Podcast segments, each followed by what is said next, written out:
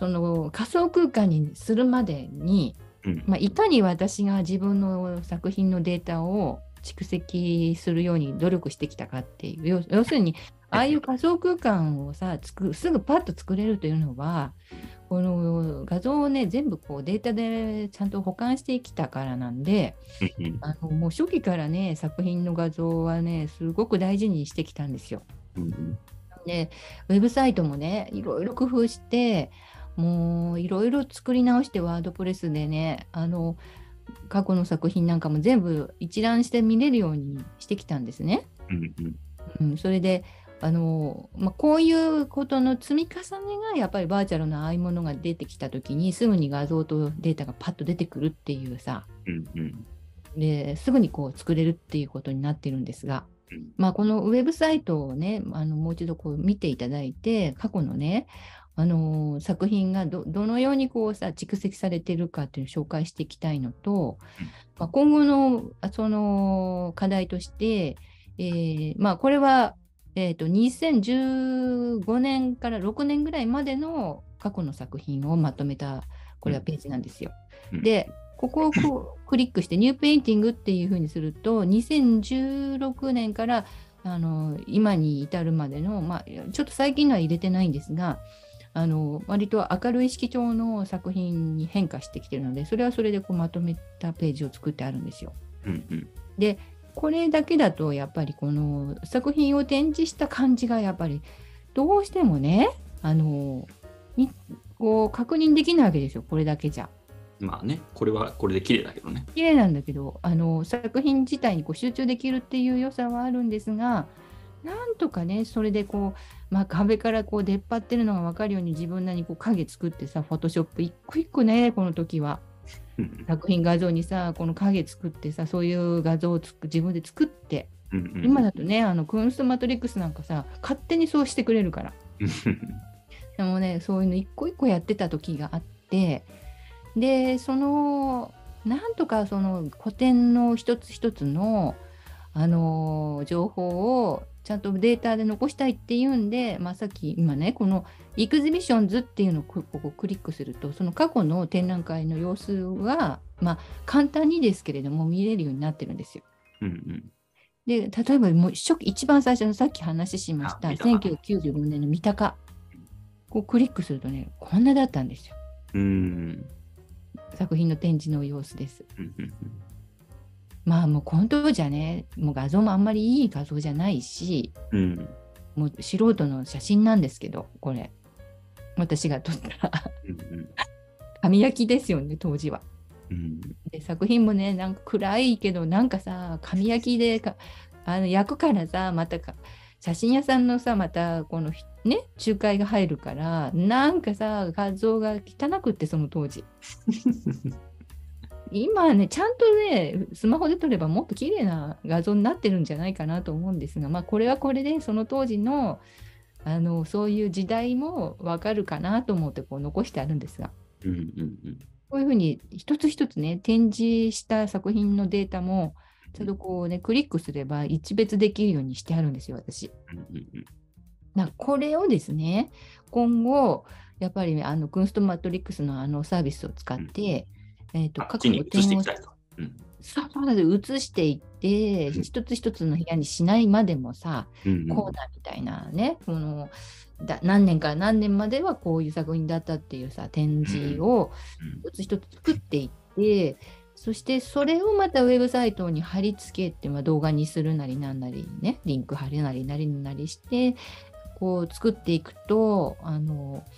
なんかこう、もっとこうリアルに当時の感じをまたこう再現できるかなと思ってるんですよ。うんうんそういうことも今後大事かなと思っていて。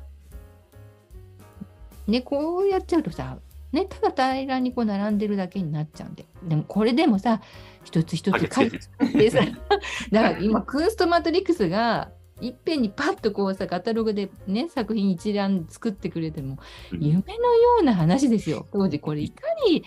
自分でさ、このフォトショップ作って、使ってね、これを努力して作ったか。まあこういう作品だったんですよね、当時。だこれもね、照明が暗かったから、このこれ大気堂っていうね横浜のねうん。あの鹿島さんっていうね男性がやっていたあのー画廊なんですがまあこう天井がほら真っ黒だうんいくら照明当ててもねあんまり明るくならない部屋だったんですようん。なるほど。そう。だからねそこで写真撮ってもね作品がねこれ白いところがもう黄ばんで見えてねなんかね、うんそうだね。でもさ そういう展示のその雰囲気が作品に残るっていうことも大事かなと思って、まあ、このまんまにしてあるんですが今。うん。でこの時に展示したねこの作品このね「氷結の章」っていうこれはね後にですねあのー、岩波書店のねあの本のカバーを想定想定を作っているデザイナーの女性から声かかってあの表紙の絵になったんですよねこれ一個一個12巻かなんかある作品あの本のうん全巻のあの一つ一つのさあの本のカバー絵になったんですよねこの時。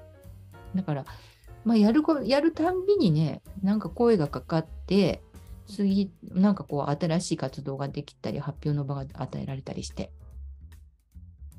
あのー一つ一つですよ。本当に別に先にどんなことがあるかとかさ、なんかいいことがあるとか、そんなことは何も考えずに、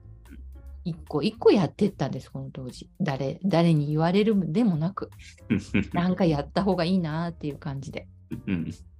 うん。大大層ねあのなんか評価されるわけではないけれどもしかしなんか売れていったんですよ作品はうん。少しずつ少しずつなんかこういうち小さい作品なんかみんな売れちゃったりとかうん。で後からこういう大きい作品まだありますかって言った時にはもうねいやもう引っ越しな度重なって引っ越したうちに上からぬ上塗りしちゃったりしてもうないですよみたいな感じなんですよ この当時今頃になってほしいって言ってくる人いるんですよこれうん。うん。うん。なんかねそういうんでねこれみ銀座で初めてこれ個展したのが1997年でしたがうん。これなんかもね、なんかあの、はがきが来てね、展覧会やってみませんか？なんて、あの、三鷹でやったの時のチラシ、あの、ポストカードかなんかを持ってった人が、ギャラリーが送ってきたんですよね。うんそれで、あの、会いに行ったらね、なんか半額で貸してもいいですよみたいに言ってくれて、でちょっとお金、うん10万ぐらい払ったでしょうかね、その当時ね。で、やったんですけれど、なんかまたここに来てくれた人が買ってくれたりしてまた広広げてくれて次の展覧会もまたやらないかって言ってくれたりして次々こう決まってったっていう感じなんですよ。本当に地地味ですよ。うんでこの中で作品買ってくれた人があの吉祥寺に画廊を作ったのでやってみませんかって言ってくれてうん。その時の個展がこれなんですよ。吉祥寺にあったね、正方形のね、スペースのギャラリーでしたが、もうないんですが、うん。これやったらね、まあ、もう一回大きいのやってみましょうかみたいな感じでさ、こんな、あのじゃあインスタレーションやりましょうって言って、こんな大きいのもやりました。これ15メーターあったんですよ、ぐるーっと。これ一番大きいじゃないの？そうそう、一番大きいやつでね。でね、あんまり大きいもんだからね、もうギャラリーの人に怒られてね、当時。売れないもの作ったって言って。だけどね、私ね、これを全部ね、あのーその後終わった時にね、227センチごとにこうカットして、これを毎日新聞とのあの公募展ね、現代、日本現代アート展かなんかと、日本現代美術展かな、と、あと、えーと、神奈川県美術展っていうさ、うん。検点検点って言われてるところに応募したんですよ。そしたらね、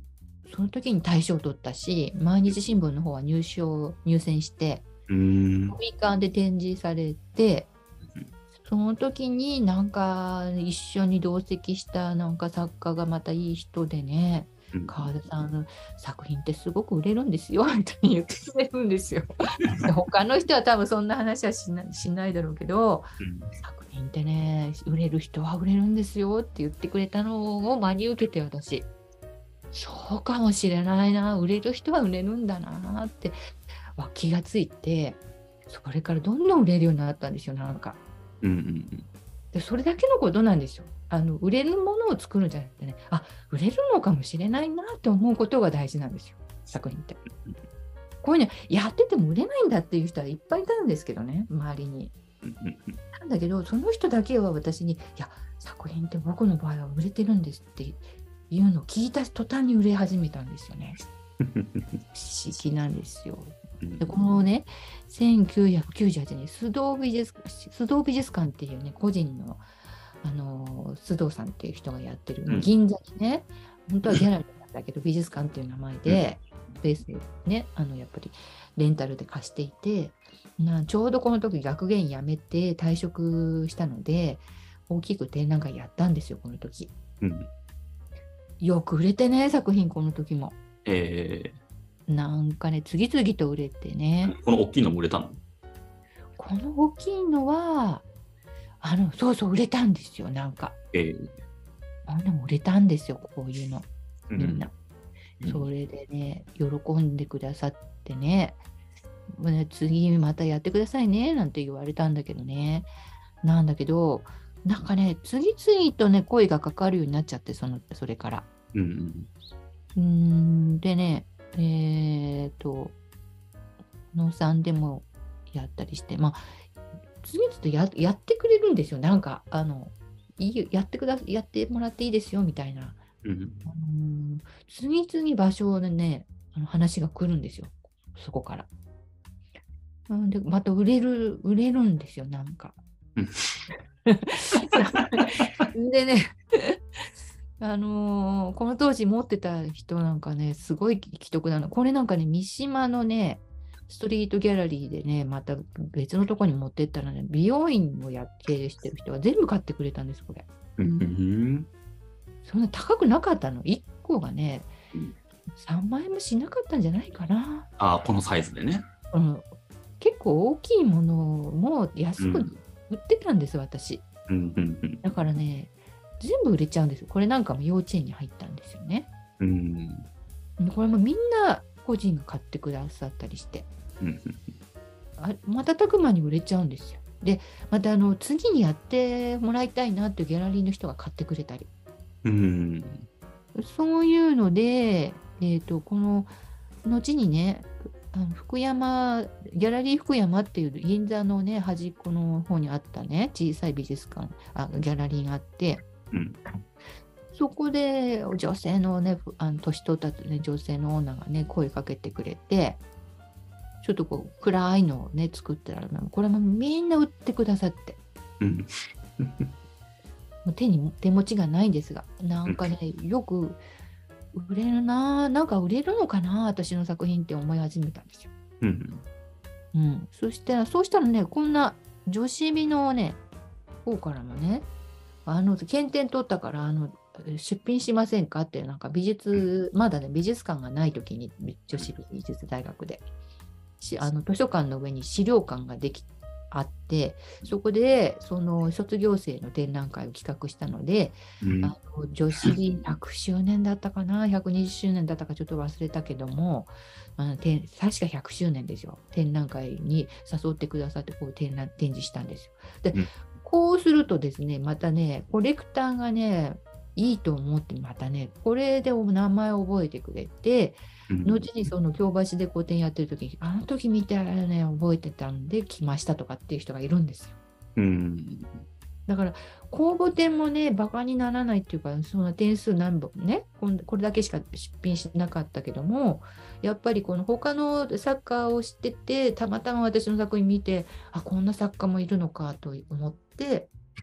こう知ってくれるっていうことがあったので、まあ、公募展も、っ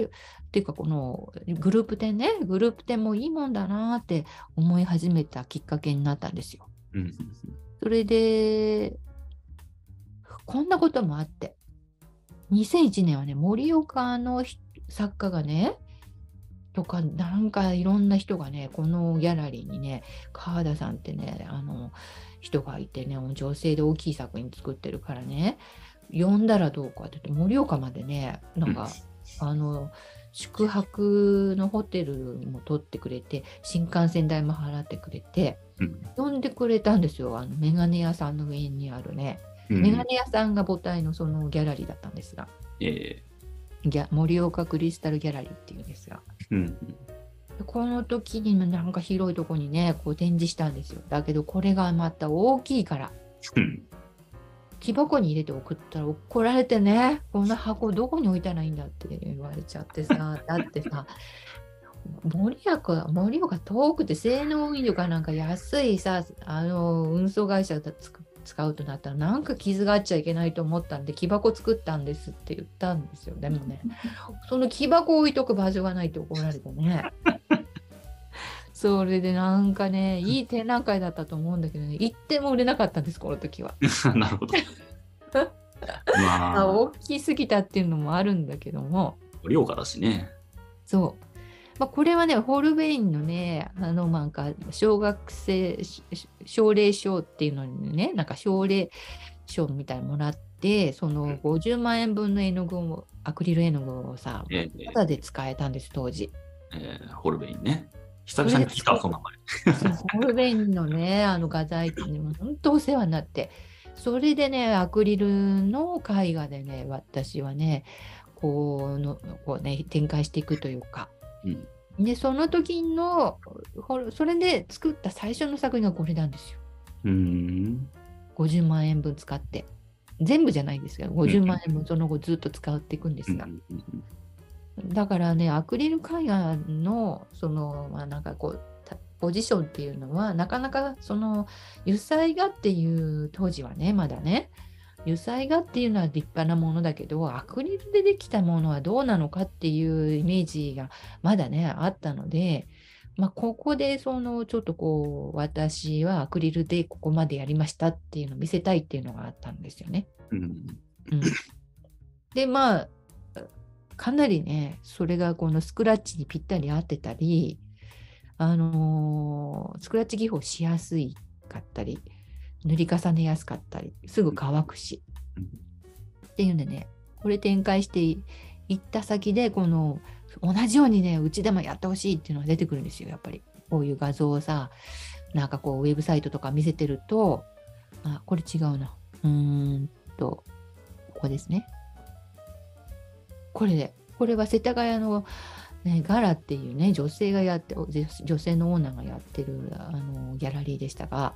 うちでねあのもうたあの無料で貸すからあの大きいの展開してくれってまあなんかこうね小さいの売ってくれっていうんじゃなくてこういうそういうなんか依頼も来るようになったんですよ。ここでうんこれもでっかいね。そう。まあこれね 6畳の6畳ぐらいのところでねコツコツコツコツ作りましてねこれ。一つ作ってはね継ぎ足してまたね隣作ってそしてあの2つできたら1つは外の廊下に出してまたつなぎを作っていくみたいにしてやったんですよ。でこうインスタレーションだからね今まで壁にこう飾ってたものも床に置いてみたりして。うん。うん、まあそういういろんなね、あのーなんていうかこう売るっていうことよりもこうさ表現するっていう時代、うんそういうの、ま、なんとなく私の中に少しあるんですよね。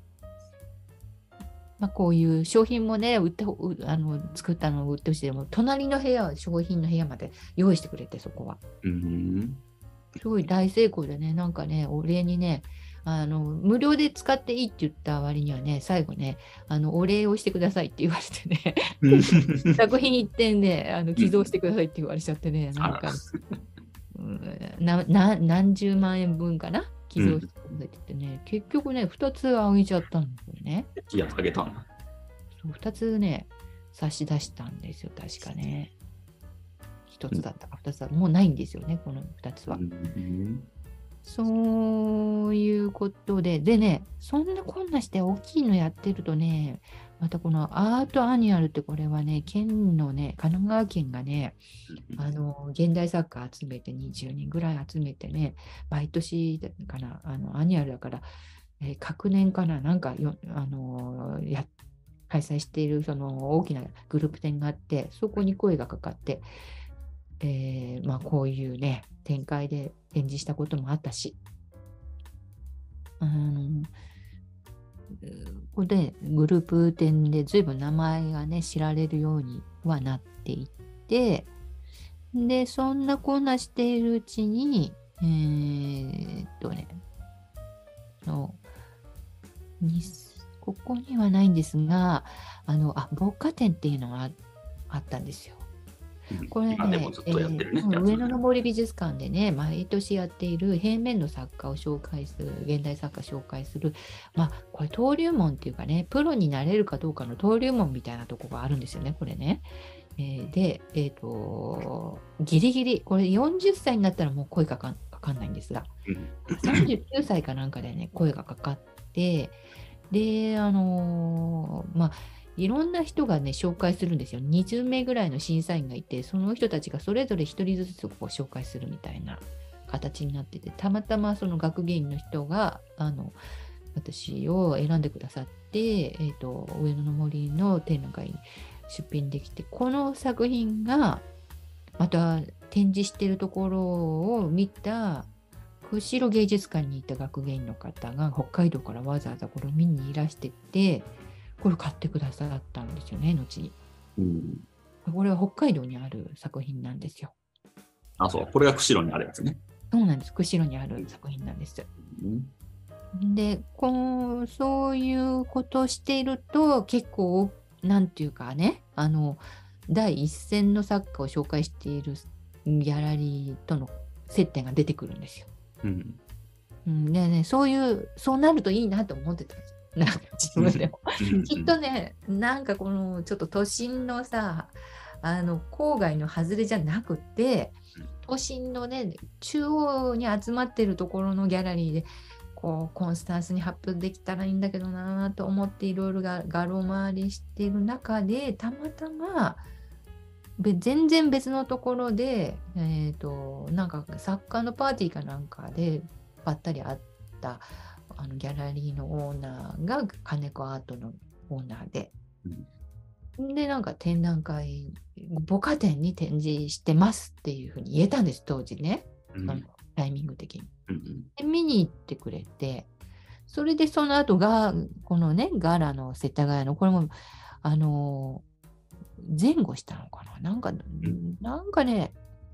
えーガーラで展示見てくれてその後ボカで出品してますっていうふうに言えたんだよね。確かね。なんかそう。あのずっと前にその知り合って2001年頃に知り合ってガーラで展示見てくださいって言って見に来てくださって、うんそしてその後2002年ボカで活躍してるっていうのを見せられたんですよね。うん。それで作品を、うん、そ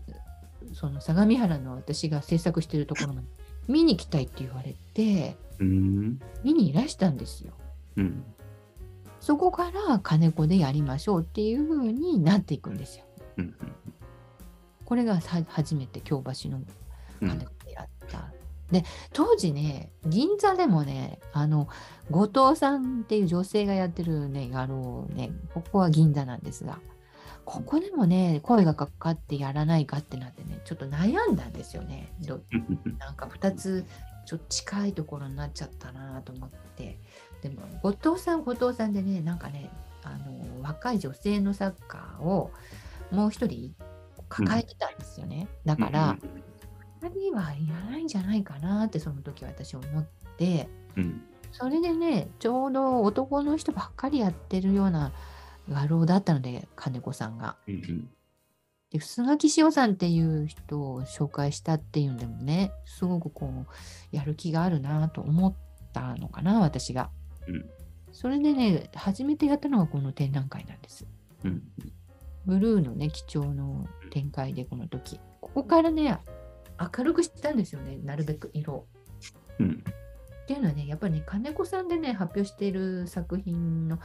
あのいくつかの作家はねあの割と明るい、まあ、そうでないのもあるんだけど明るい色調ですごくね魅力的な作品を展開されてる人もいたりしてそういうのを見るとやっぱりね自分もそういうのやってみたいなっていうふうになってくるんだよねなぜかう。んうんそういう側面を見せていくっていうのに切り替えていったっていうか、だんだんに。まあ、急には変わらないので、まだまだ暗い部分もあるんですが。うんで、この時に、もうアクリルスクラッチもね、一生懸命やって、その技法で自分のこうさ、立ち位置を決めていくみたいな、うんうん、そういうのやっていきまして、そうしたらね、静岡、同時時期にまたね、あの、母科で発表したことも重なって、静岡の県立美術館がね、あの、ワークショップもやりながら、大きい作品展示しませんかって言ってきたんですよ。ああ、これワークショップのやつね。そうなんです。これがね、ワークショップのみんなと共に作って制作していく自分っていうね、うんうんそういうこうスコンスタンスがこうアーティストステートメントっていうのが私の中でできていくきっかけになったうん作品なんです。だからこう大きい作品はね一人で全部こうやるっていうんじゃなくてだんだんにこういろんな協力がないとできないっていうのが分かっていったしあのこうなんていうのか私だけがなんか特別でこうさあのとと特別に発表して目立っていくっていうんじゃなくってきっとさもうこういろんな経験積んだんだけど人に言ったりする場もないしこういう自分なんだって知ってもらう場所,、ね、場所もないっていうような人がたくさん無数にいてそういう人の中の一人に過ぎない私っていうことをなんかこう作品の中で全面的に出すのにワークショップこうの作品っていいなと思ったんですよね。でも人によってはねワークショップなんかやるっていうのはなんか美術館にこびてるみたいでよくないって言った人もいたんですよ。うん、なんかこうねあの展示させてもらうためにワークショップも手伝うみたいなねあのワークショップなんていうのは学芸がやればいいんだっていう考えの人もいるんですようん。作家がやる必要はないみたいな。なんだけどこの時の私は結構このね展示というか作品っていうのこう私の今のこういろんな人に応援してもらってやっていく自分っていうよりかはみんなと共にやっていくっていうあのきっかけになるとすごい重要な制作なんですよね。それでまあ金子でやるようになったら本当にねおかげさまでこう常設にね作品をこう展示して売ってくださるようになったしまたこのブログも私書いていたのでブログを通してね私を知って見に来てくださる人も増えていったりして。これなんかもねあの初期ねあのこれなんかあのどうか浦和かなんかのねあのブティックを経営してる人が買ってくださったりね、まあ、いろんな人が買ってくださったんですよね。でそうこうしてるうちになんかこの展覧会をやっている時にこのまこれこれだったかこっちかな？あのこっちの時だったかな？あの韓国のねギャラリーオーナーが見に来てくださって、うん。そうなんですよ。それでねあの韓国で発表しませんか？っていう風になっていくんですよ。うんでこれが韓国のねテグっていうところのあのギャラリーで個展をさせてもらった時の様子なんですけれど、うん。ま あ韓国にね直接作品持っていくの大変でした。なんかいろんな意味で。いろんな作品数もたくさん作らなきゃいけないし作ったら作ったでそれどうやって送るか送るとまた送料がかかるからうんトランクに入れてできるだけ箱に詰めて手持ちで持っていったらもう自分では運びきれないほどの量になってなんとか下切りスズメのおばあさんみたいになっちゃって、もう、えー若いからなんとかの乗り切りましたけども まあなんかねもうどんどんどんどんこう制作してどんどんどんどん活動してもうヘトヘトになるまでやっちゃうみたいなとこがあって。うん。でまああのーところがね私の問題じゃなくてオーナー同士で喧嘩しちゃってねあの、韓国のオーナーと日本のガロのオーナーと喧嘩しちゃってねなんかこれを続けていけなくなっちゃったっていうねうんなんかね、うん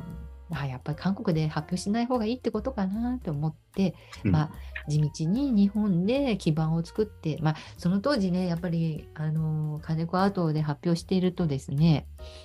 あのいろんな作家が見に来てくださっていろんな話をしてくれるんですよ。ね、やっぱりそのアメリカに留学してねあのアメリカで発表できるアーティストになりたいと思って行ったんだけれども帰ってきた作家の話とか聞くと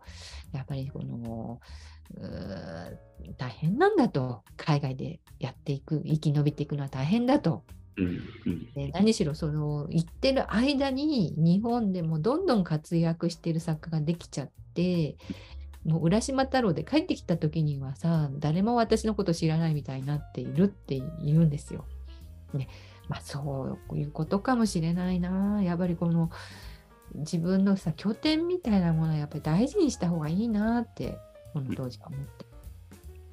この画廊を大事にした方がいいなっていうふうにもうコンスタンスに毎年もうさもう本当に積み重ねていくっていうことだけを目標にして発表していくんですよね。でそうするとまたこのちゃんとこうね見てるいる人声かけていてこういう市民横浜の市民ギャラリーでこの時4人展だか5人展だかに声かけていただいてあのワークショップの作品とかをね全部大きい作品出してくださいみたいな、うん、こんなんでまた展開したりうんまあいろんなことしましたいろいろこのドイツに行ったり韓国に行って、まあ、当時ね2005年はね活発にこれはあの韓国のアートフェアですけどもアートフェアで作品展示してもらったりドイツのフランクフルトのなんかブックアートフェアみたいなここに合集を売り出すような感じででも作品商品もこうね展示してもらったりとか。うん、でまたね寄せばいいのにドイツまで行ってみたり。でスペインで声かけてもらってスペインでもちょっとグループ展に参加したりとかもしたり。うんうん、でもうこうね金子さんでも大きい作品と小さい作品小さい作品はみんな売れちゃうしであの本当にねありがたいなと思っていたら2007年に損保ジャパンが、うん、このこれ奨励展奨励商店みたいな展覧会に作品展示しませんかって言って応募してでまあ応募しても賞はねあのなんか団体に所属してる作家は賞がもらえるんだけど個人でやってる現代作家には賞はないですみたいなこと言われた。でまあそういうものかな変だなとは思ったけどもまあ、出品した途端にですね、この当時ね、またね、女子美にね、非常勤で講師にも行ってて、あのー、学生を教えて、前、前、なんていうかな、毎週ね、一回教えに行くんでも結構真面目にやっちゃってて、私。これで制作もしてたりしたらね、病気でね、倒れちゃったんですよね。で、このね、展覧会の時にね、見に行けなかったんです。あ、自分は見に行けなかった。そう。でああなんかもうねこんな無理しちゃいけないんだなもうこれからは自分の体大事にしながらもういろんなことを受け入れて受け入れるけれどもなんか静かに制作するだけの人になろうって思って、うん、いたらこの作品があのー、またね見た人が相模原のねあの二人展に今度ねあのー展示しませんかってなったんですよ。うん、これが相模原のこれね。結構ね、スペースが広かったんです、この当時。うん、今までを作った大きい作品全部この展示して、うん、こう本当にね、大きい対策ばっかりね、展示したんですよ。そしたら、美術館のね、学芸に何人も来て、うんこの作品をね美術館で買いましょうって言ってくださったんですそれが東京国立近代美術館だったんですよね。そこでもうねなんかあのなんかやるべきことは全てなんかねもうこの時は病院から退院したばっかりでねもうなんかもうやるや全部やりきりましたみたいな感じで もうねあとはもうね静かに制作だけの人になろうと思った瞬間にねなんか気が抜けたのが良かったのか、まあ、あの美術館が買い上げってなってねあなんかもうやるべきことはなんか全部叶っていくなっていう感じでした。うん、うん、そう。それをこうしていったらね、なんかその、えーっと、これが2007年ですよね。もうここからね、コツコツコツコツ古典。もう何も、なんか無欲に、もうただひたすらこう古典を重ねていくっていう、ね、こういうふうに。もう、ほとんどのが作品が売れる、まあここれも売れましたよね。うんまあこれはね、残ってますけどね。まあ、こう小さい作品全部売れちゃうって感じでした。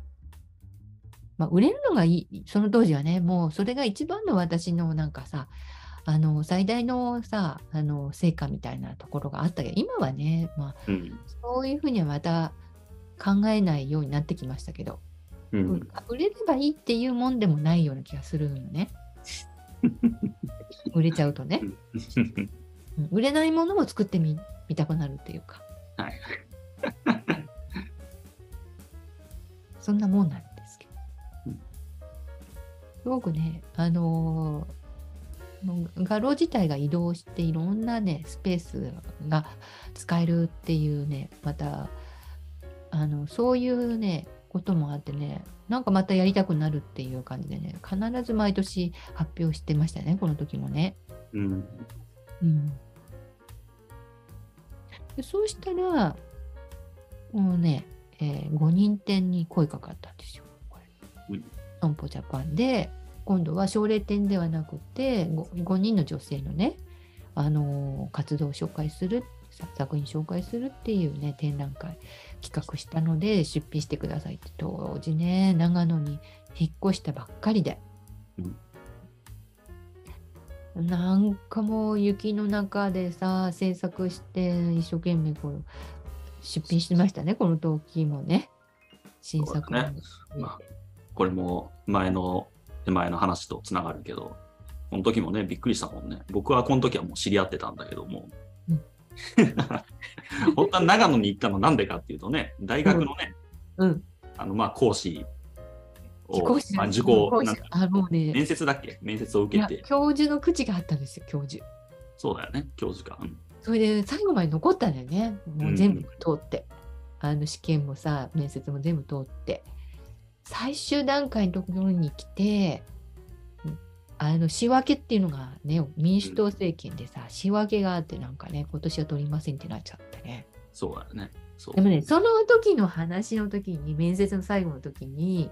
ここにね、あの就職してしまったら、自由には作家活動はできなくなるけど、いいですかって言われたんですよ。念をされたんです。で、その時に、いいんだっけなーって一瞬ね、思っちゃって、あやっぱりね、自分の中に迷いがあるなーって、後からうんですよ。うんで、ちょうどそのあ通りませんでしたっていう連絡の次の日にこの声がかかったんですよね。このクインテットをやりませんかっていうね。来たんですよ。だから やっぱり良かったなと思っちゃったのね。こっちの方に出品したい私があるって気づいちゃったというか。うんうんうんそうそういうありえない巡りがね、起こる。でここからねもう杉野さんがハラハラするんですよね。どうやって まあこの前もそうだけどね。うん、前も大概だけど、こっからもうハラハラするのが続いたよね。そうなんです。ここからね、長野で何のね、仕事も持たず収入もないのに、まあ、その金子で売れるとはいえ、しょっちゅう展覧会やるっていうほどのね、あの、っていうんでも生活毎月毎月なんかさ1点とか2点送って金子さんが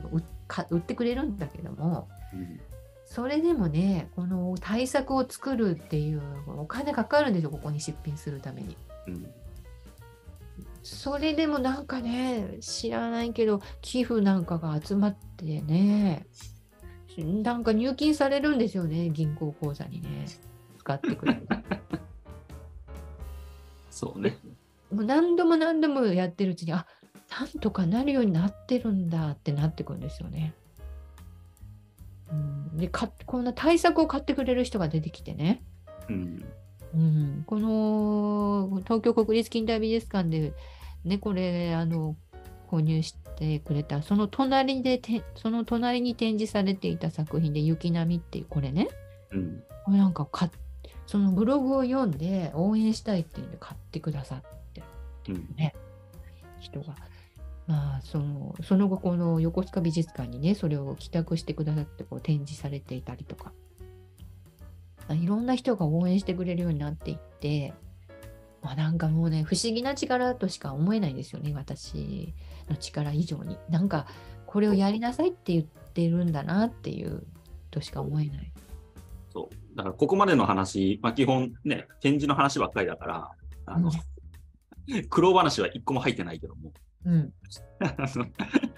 大変なことを乗り越えて、一応、こうやって個展も発表してるからね。そうそうそう いろいろ。そうなんですよ。だからこれがね簡単にねこうすればこうやってこうなりますみたいなさそう。そういうもんじゃないんですよね。そう。こんな、ね、今聞いたようなサクセス、トントン拍子のサクセスストーリーじゃないからね。そうなんです。そうなんです。うんなのでねあのこういうふうにすればこうなるんですねみたいなこと話せないっていうかさ みあのーそういうさうん。参考になる話っていうのはちょっとねうん。やっぱりできないなーって思って。はい。まあ、勘違いされてねあの同じようにやればなるのかななんて期待持たせちゃうとさまたとんでもないことになるし。そう。言い方難しい。まあでも、なんだろう、精神的な意味まで本当に同じようにできたらなるかもしれないけどね。うん ただそこは真似できないから、ほとんど。まあ精神的なものはねだからうんもうねいろんな苦労を苦労っていうほどの苦労だとは自分では思ってないんだけどもいろんな経験を経た上で出来上がってたんですよね自分の生き方が。いや、そそうそうそうそう。だって、だから、その金子さんのアートでさ、その2009年から2000、最近、さっき、毎年発表してるって言いながら3年飛んでるわけじゃない、そこ。2009年から2012年まで。そここね？そうそうそう。そこに何があったのかっていう話が、割と大事な話なんだよ、この辺とかも。だからすごい迷ってた時期がいっぱいあって、河原さんがねそうそうそうそうそうそうそう。でその時にいっぱい道を踏み外してるんだよね。道を外すっていうかさあのーなんていうのかなあのー新しいことを取り組んだりそのが、うんあ長野に行こうと考えてあとこれ震災があったんですよねこの時ね。ああ、そうね。震災があってもう画廊自体が開かなかったり、うんうんそれでこのねその手前にねあのリーマンショックがあったんですよ12年のうん時。うんうんでねその時ねパタパタっとね画廊あっちこっちの画廊が閉じたりうん。中に亡くなってしまう人がいたりね。うん。あのやっぱ打撃があったんですよこの時。うん。それで金子さん自身もねこの移動した方がいいって言って動き始めてあの、京橋から離れたりね、うん。そういうこともあったりしたのでここの3ねここ9年から12年になってる。こここの間はやっぱりそういう時代ですよ今と同じで、あこれを経てるから日本っていうのは今このパンデミックがねあっても割とこの他のか諸外国に比べてまあまあねあの、えーほらリーマンショックの前はさあのバブルバブル崩壊っていうのもあってもう3度目の正直みたいなとこがあるから。それでねちょっとこうそんなに悪化してないっていうあの欧米諸国よりは悪化してないかなって思えるんですが まあそういう社会的な話はいいんだよ。でも私自身もねなんかもう作品をインターネットから売るにはどうしたらいいかってここを模索してたんですよねここのとこね。そうね、その辺の時期ね。そうウェブサイトを作ってそれをなんとかその画廊にを頼らずに販売できないものだろうかあの海外のねもう作家のサイト見るともう自由にみんなこう作品をさウェブサイトから売ってるんね。ねそういうの見るとあもうなんかそうすることによってなんか画廊だけをさにこう追従するような作家ではないだもともと作家ってさそういうもんじゃないじゃないこう画廊に雇われてるわけでもないしうん。保護されてるわけでもないし別にその就職してるわけじゃないし、うんパローあのお給料もらってるわけでもないしたまたま発表させてもらってるっていう感じなので取扱作家って日本のさ作家の位置位置って本当に弱い立場にあるわけですよ。何も年取って売れなくなっちゃったらもうそのまんまだしね。そうじゃなくてもうコンスタンスに自分が自分でこう運営できるような力をつけたいっていうふうにこの3年間はさすっごいこう考えに考えて杉野さんにいろいろねあの教えてもらったりワードプレスの使い方とか教えてもらったりそうね。あと、まあ、僕とカールさんでいろいろやったのもあったよね。なんかそうそうパワーポイントあの eBay で売ってみたりとか エッジで売ってみたりねうん、そうそうそう。でウェブサイトも、まあ、当時からもう動画配信をしてみたり私は。そうだったっけ？そうそう、杉野さんがさ、YouTube っていうのがあるよって教えてくれて、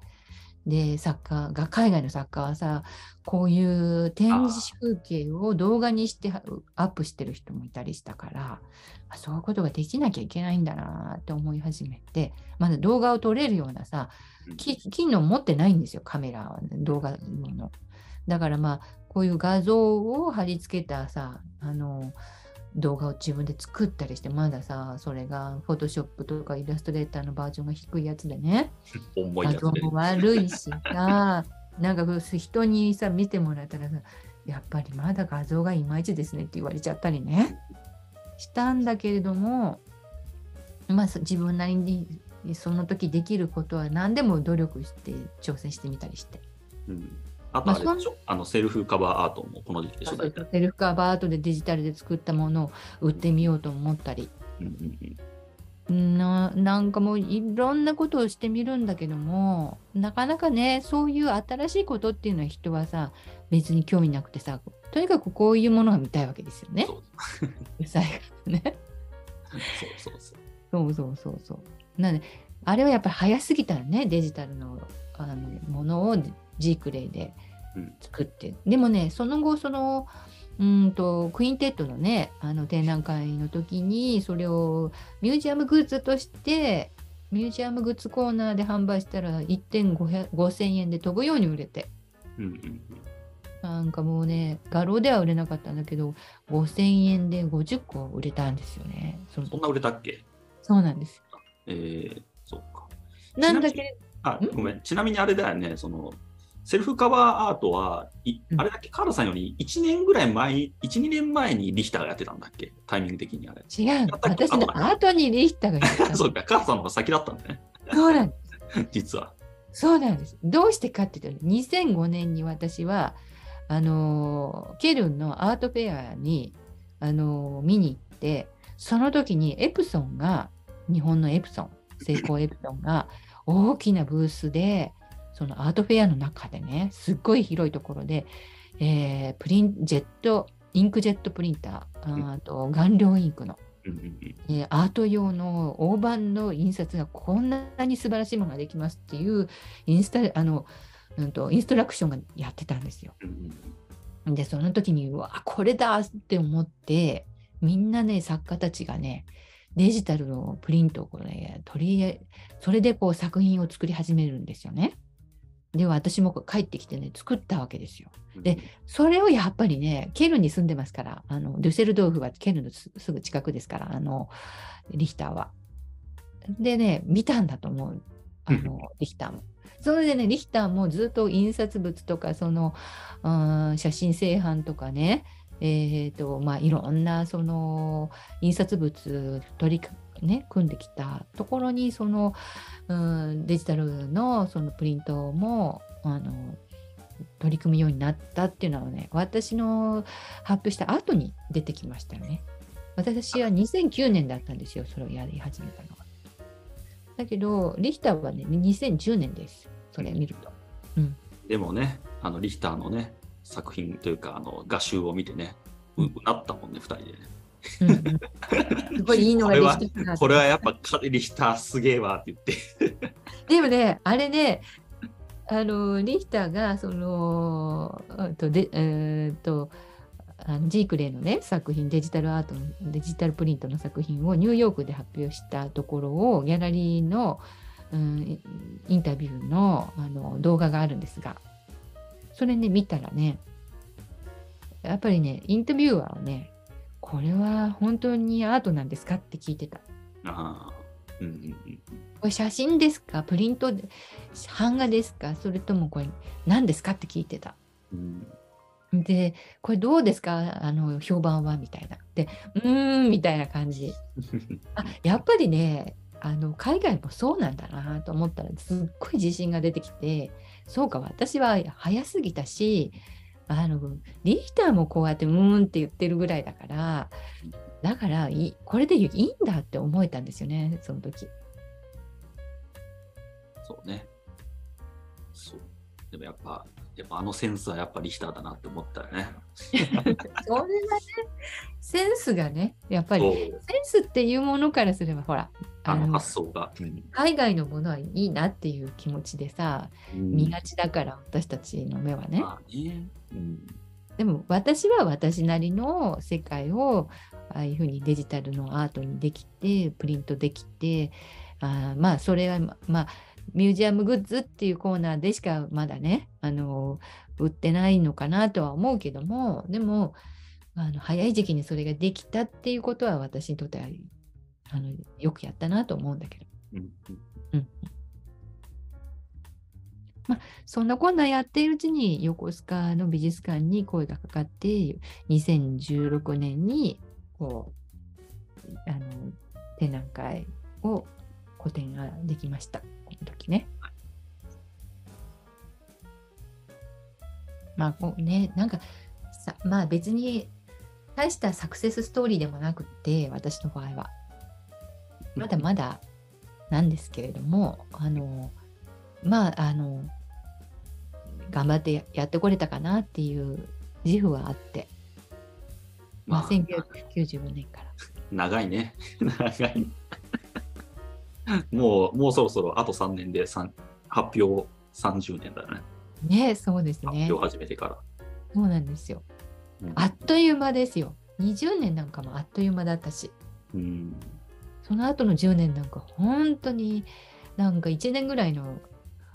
感覚のような感じがするんですが、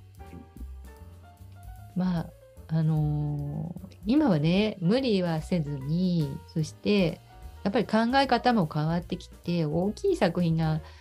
まあ、まあ、みんな美術館はね、そういうものを見せたがるんだけれども、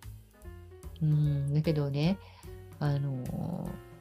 無理しないで、あんまりこのさ、体壊すまでやっちゃいけないなと思うし。もう若い頃はね、無理しすぎてるからね、ちょっとね、そうそうそう。病気で倒れ、入院するまでやっちゃうっていう。やっちゃうっていうね。ね、あの小さくてもね光る作品ってあるからね世の中には。あのそういう作品もちゃんと作っておきたいしドローイングでもねあこんないいドローイングがあるのかっていうのを作ってみたいなっていうのはあるし。うんましてやね版画もあるんだみたいなさこう多角的にこうさいろんなことを取り組んだっていう、うん、ジクレにしてもねデジタルプリントにしても。まあ、バーチャルリアリティのこういう空間を使ってね、て個展するとか、こうあのや自分がね、できることは何でもね、やってみようっていう、あの意欲はあの YouTube も含めてね、はい。うん、やってこれてるなっていう気はあるんです。で、さっきこれ撮ってないところでカールさんとも話してたんですけども、えっと、そのうんバーチャルのね、画廊を借りるのに、えっと、うんこれまあ、手前の動画で少し話してるかもしれないけど、だいたい月4500円ぐらいうん、かかると。で、年間で借りると、だいたい1年で4万5000円ぐらいで借りれると。うん、さそうそう。なんか20%オフなんです。20%オフでね、大体4万5000円ぐらいでいけるっていうのは分かったんですけども、ちょっとそのおお金をね、捻出するのがちょっと、まあ、難しいと。今、チャンネルの収益も特にないので、ただ、やっぱり、まあ、川田さん自身がそれやっていきたいっていうのもあるし、きっとこれ見てるくれてる方も、そういうね、川田さんの作品が全部バーって見れるようなそういう空間があったら、あすごくいいんじゃないかっていう話をしてたんですよね。うんうんそう。ででそれだけじゃなくてね、あうんの配信の内容もね、空間で見せる。ああ、そうそうそうそう。あの今までやってきたような、例えば、まあ、セザンヌの作品とか、なんか未来派の作品とか、うん。あーなんかゴッホの作品とか、まあいろいろあったと思うんですけども、それを、まあ、ああいうバーチャル空間に飾る、まあ、仮で飾って、で、うん。それを巡りながら、うん。あーまたこうやって僕とカールさんで話を取っていくっていうのも、うん。面白いんじゃないかっていうね、そういう企画もできるんじゃないかっていう話をしていました。スケール感がね、ちゃんとこう空間の中、どのぐらいの大きさの作品かっていうのがそれだと分かるので、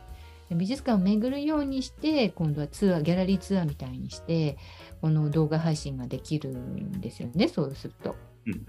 でそそれはすごくこうさ新しい試みになるのでぜひね実現したいなと思うのでちょっとそれは私一人でね負担するっていうことがなかなかできないような金額なのであのぜひこれを見てあの応援したいなと思う方はあの一口ねいくらってこうあの画面に出てくると思いますのであの口座振り込んでいただけたらいいなと思ってるんですが。はい。あの、そうですね。なだからそういうページをちょっと改めて、なんかメッセージとか、こういうことやっていきたいからっていうのを、なんかまとめたページをちょっと多分作った方がいいと思うので、うん作って、リンクを貼っておきますよね。うんリンクを貼っあの、概要欄にリンクを貼ったり、ここにちょっとテロップ出したりとか、いう感じでちょっとやっていきたいなと思ってますので、あの、協力していただけますと、あの。でまあなんかね一口でもこう送ってくださった方には私の方からあのプレゼントをちょっと あそうなの？うん まあまあ、あの、まあ、感謝の気持ちということで、まあ、カナさんから何か、あの、さ届くさやかなものをささやかな送るつもりなので、はい。はい協力していただけますと幸いです。はい、よろしくお願いいたします。はい。ということで、えーこれぐらいで終わっとく？まだもうちょっと撮ってみる。そうですね。まあこうねあのい展覧会のこういうあの、うん、流れみたいなものは紹介できましたので。まああの皆さんね、あのまあ、川田さんってどどんなあの活動してきたのかなって思った方は、ぜひこの、あのサイトもね。サイトをね、見ていただけたらいいと思いますし、まあ、作品の販売サイトもいろいろありますし、あのまあ、もういろいろ作、あのサイトをね、用意して私は作ってきたので、えーまあ、ここにね、戻っていきますけど、まあ、ここを見るとですね、ここ販売サイトに飛ぶところもありますし、えっ、と、この公式サイトに行くっていうあのメニューも出てきます。販売サイトはこちらの方で作品をあのもう新作どんどんこうね紹介して売っていますし、まあ、あの最近はおかげさまで YouTube から私を知った方がもう全然知らない方からねあのご注文いただいたりしているのであの本当にあの、うん、信頼していただいて本当にありがたいなと思って。私の方であの全部作品のあの学装の問題とかあの注文とかあのそれから梱包とかあの全部学装も全部自分でしてますしあのそういうのをあのまたいろいろこうここでですねあの紹介したりしてますのであのこちらも見ていただいたり。そしかそれからですねあのオフィシャルサイトでは今はあの最初の一もう表紙の方でこの VR のあの展覧会のをリンクは貼ってありますのでこちらから入っていただければあの今、えーここは 2, 2箇所しか出してませんがこの後あの収録の後に版銅版画のね個展のバーチャルリアリティの方もあのリンク貼っておきますので、え3つの部屋が見れるようになってますのでただ今ね、えーと、期間決めて限定的にこう見せるっていう風になっていますが、あのーまあまあ、ぜひね、延長させて、あのー継続していきたいと思いますので、ご協力できしていただけたらと思っています。はい。そういう感じですね。はい。はいそうまあ、今のままだとあの1月10日でもう見れなくなっちゃうので、それもなんとかそうなんですよね。ぜひね、あの協力していただけたらいいなと思ってます。協力していただけるとありがたいですね。はい。はい。はい、これまあこれをこうやって話してるってことは僕がかなり急いで編集しないといけないんだけど。